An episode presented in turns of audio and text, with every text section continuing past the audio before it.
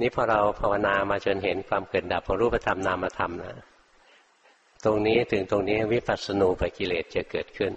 นะไม่ใช่นิมิตนะนิมิตเกิดในสมถะ สมถะที่ยังไม่เข้มแข็งก็จะเกิดนิมิตวิปัสสนาที่ยังไม่เข้มแข็งนะจะเกิดวิปัสสนูนะวิปัสสนูมีสิบอย่างนะอันแรกเลยชื่อโอภาษทำไมจัดไว้อันแรก เห็นติดกันเป็นแถวเลย ติดเยอะกว่าอย่างอื่นนะ โดนเด่นเป็นหนึ่งเลยล่ะโผล่ขึ้นมาก่อนเพื่อนจริง ๆ เลยเนี่ยติดโอภาษกัน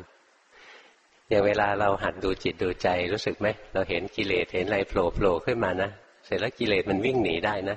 หนีออกไปข้างนอกนะเราก็ตามไปดู จิตมันส่งออกไปข้างนอก ไปตามไปดูว่ากิเลสดับปั๊บมันจะว่างสว่างว่างนะอยู่กับความสว่างความว่างของจิต โอ้มีแต่ความสุขล้วนๆเลยตอนนี้ไม่เดินปัญญาต่อแล้วที่หลวงพ่อ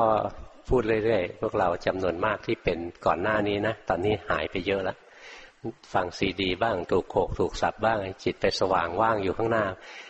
ลดลงไปเยอะแล้วนะไม่ค่อยมี ตรงนั้นแหละ จิตไปเพลินอยู่ตัวนั้นนะวิปัสสนูมีสิบอย่างก็จริง แต่ทุกอย่างคือจิตออกนอกทั้งหมดเลยนะ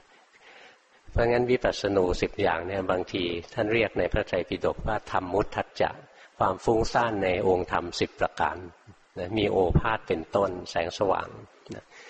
เวลาพวกเราภาวนารู้สึกไหมพอใจเราโล่งว่างสบายมันสว่างรู้สึกไหม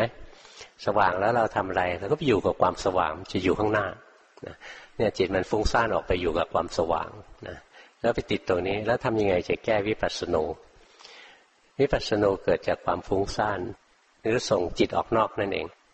ถ้าเมื่อไหร่มีสติรู้ทันว่าฟุ้งซ่าน ความฟุ้งซ่านดับอัตโนมัติ เพราะความฟุ้งซ่านเป็นกิเลสสู้สติไม่ได้นะสติเกิดเมื่อไหร่กิเลสดับเมื่อนั้นงั้นถ้าเมื่อไหร่รู้ทันว่าจิตฟุ้งออกไปนะฟุ้งไปอยู่กับความสว่างเนี่ยความฟุ้งซ่านจะดับนะจิตจะทวนกระแสเข้ามาหากายหาใจของเราเองภาวะแห่งความรู้ตื่นเบิกบานก็จะกลับมาอีก